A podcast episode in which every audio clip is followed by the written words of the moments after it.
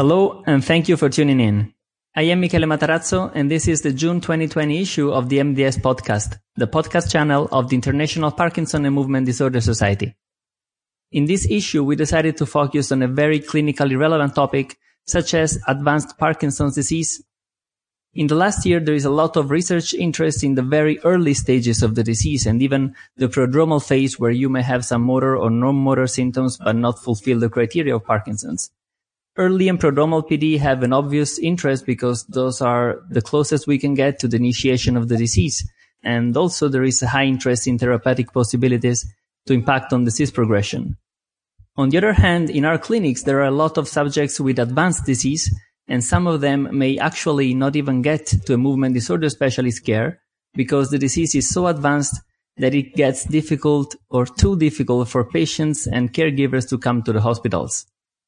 A recent article published on the movement disorder clinical practice titled The Prevalence and Determinants of Neuropsychiatric Symptoms in Late Stage Parkinsonism tries to shed a new light on the advanced stages of Parkinsonism and especially on neuropsychiatric complications.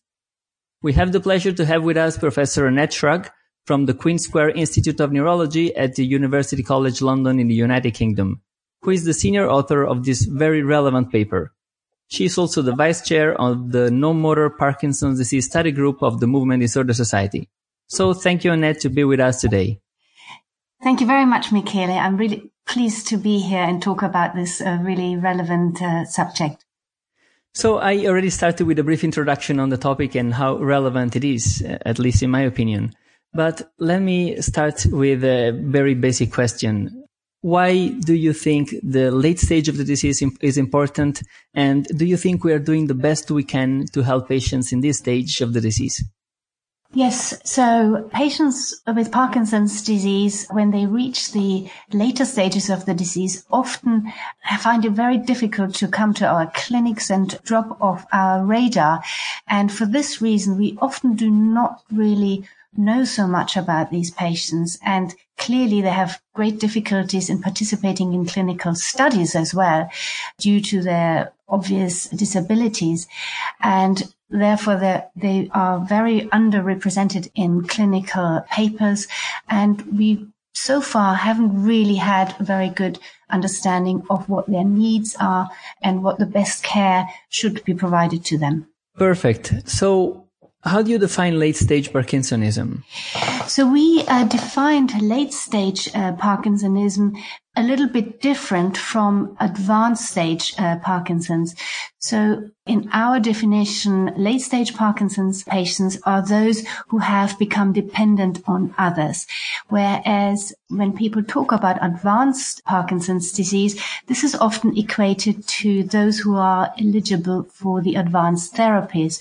So for uh, DBS or apomorphine or the intraduodenal infusions. Patients with late stage Parkinson's disease are often no longer eligible for these therapies. They may have had them in the past, but by and large have often contraindications to these.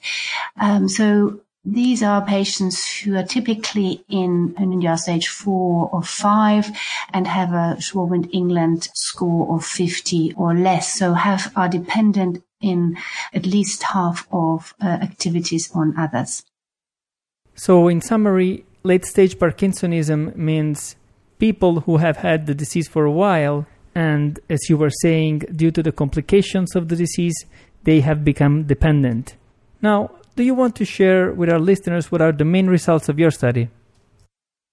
So this study is a study called Care of Late Stage Parkinson's or CLASP study. And this was a large European study conducted in six different countries and included almost 700 patients in these late stages. And as I said, these were all defined by a disease stage of Hoehn stage four or five or a Schwab England disability score 50 or less. And they had to have a disease duration of seven years or more. Because these patients are so difficult to reach, we tried very hard to not just recruit them from our clinics, but also went into nursing homes, in GP surgeries, and recruited them as widely as possible. And um, when we started analyzing the data, uh, clearly there was a great deal of morbidity, both for motor features as well as for large variety of non-motor features and very high carer burden. But one of the things that we were particularly interested in were the uh, neuropsychiatric features in these patients because we know that these are of great importance to their quality of life, also important for carer burden, and they are amongst the main determinants for admission to nursing homes. So we decided to look at those features in a little bit more detail. We also found out the prevalence of uh, motor features, so a very high risk of falls and other motor features, and clearly also other non-motor features. But in terms of neuropsychiatric features, the median of number of non-motor features was three per patient and in terms of clinically relevant non-motor features, uh, the median was two per patient. So very common and uh, very clinically relevant. Amongst the neuropsychiatric features, the most common ones were depression, anxiety, and apathy. Um, the other thing we looked at is what the determinants or the predictors of these neuropsychiatric features. And clearly uh, these are quite varied, but it was very clear that those who do have many neuropsychiatric features are also at very high risk of having other neuropsychiatric features. And that is despite the fact that many of these patients were on treatment. So we had quite a high rate of uh, patients who were on clozapine, approximately 10%, uh, and also treatment with anti-dementia medications. Great. So I, I actually had a look at the results and uh, I found really interesting that, as you were saying, normally a patient has more than one neuropsychiatric symptom. And as you highlight in the paper, uh, the main predictor of having a neuropsychiatric symptom is to have another one. And uh, mm-hmm. it was also interesting to me that the most frequent was the depression, as you were saying, but the apathy was the most frequently clinically relevant, which is something that we do see in the clinic and probably also reflects the fact that we do not have any, any specific treatment that we know works well for apathy, while we do have few options for uh, depression and anxiety, for example. So, how much do you think all of these symptoms affect the quality of life in this late stage of the disease? And how much do you think it also contributes to the burden of the caregivers? Yeah, so we looked at that as well. And as in in the overall group of patients with Parkinson's disease, depression is one of the key determinants of quality of life, and that that is still seen in at this, this disease stage. So over 30% of patients at this stage, despite the fact that they were treated, had clinically relevant uh, depression, and it was the key determinant of their quality of life. So that is something that remains uh, relatively undertreated of course, there is the the problem that medications, psychotropic medications, need to be uh, used with caution in this patient group because of the risk of side effects, as these patients are very susceptible to uh, a range of medication side effects. Nevertheless, uh, this is something that is often probably also quite difficult to recognize in, in a patient who is uh, severely disabled, has difficulty communicating. So it is something to pay particular attention to. Anxiety is another common problem, and that is something that we're only starting to really recognize and address properly. We don't have a lot of information on the best treatments for anxiety in, in Parkinson's in this severely disabled group. And then uh, clearly uh, delusions and hallucinations are another key factor, which was more of a predictor for the carer burden than any of the other neuropsychiatric features. And similarly, apathy is something that uh, is an issue for for carers.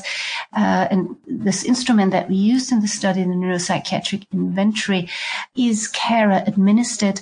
So it is something that is uh, was recognized by carers and and poses a significant problem for carers. Well, thank you. I think you really helped having a better idea of what the disease is at this stage.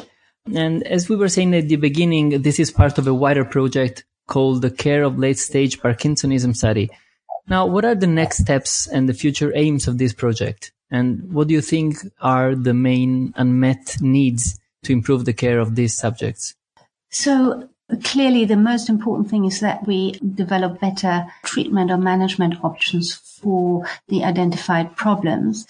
And these could be pharmacological, but also non-pharmacological. I think the whole area of palliative care in the, in the wider sense is very important to look at the range of motor non-motor neuropsychiatric features at this uh, stage rather than be focused on the motor problems more than anything and recognizing the neuropsychiatric features in terms of pharmacological options, there are still deficits in knowing what the best treatment is. You mentioned apathy. Uh, there is no really good evidence for treatment of apathy in Parkinson's. And given that it's such a common and disabling problem, this is really an urgent need to be addressed. Uh, depression, as I've mentioned, and anxiety, but clearly also the treatment of uh, delusions and hallucinations.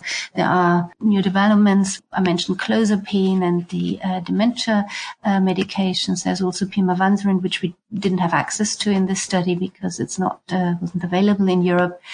And then there are also impulse control disorders because we did find in this study that 16.5% uh, of patients did have impulse control disorders, even though the uh, doses of dopaminergic medications weren't incredibly high. So it is something that is also probably under recognized and undertreated. So we really need to focus more on this uh, stage of the disease to keep learning more and probably to keep doing some clinical trials to see whether we can help these patients even in the late stage of the disease.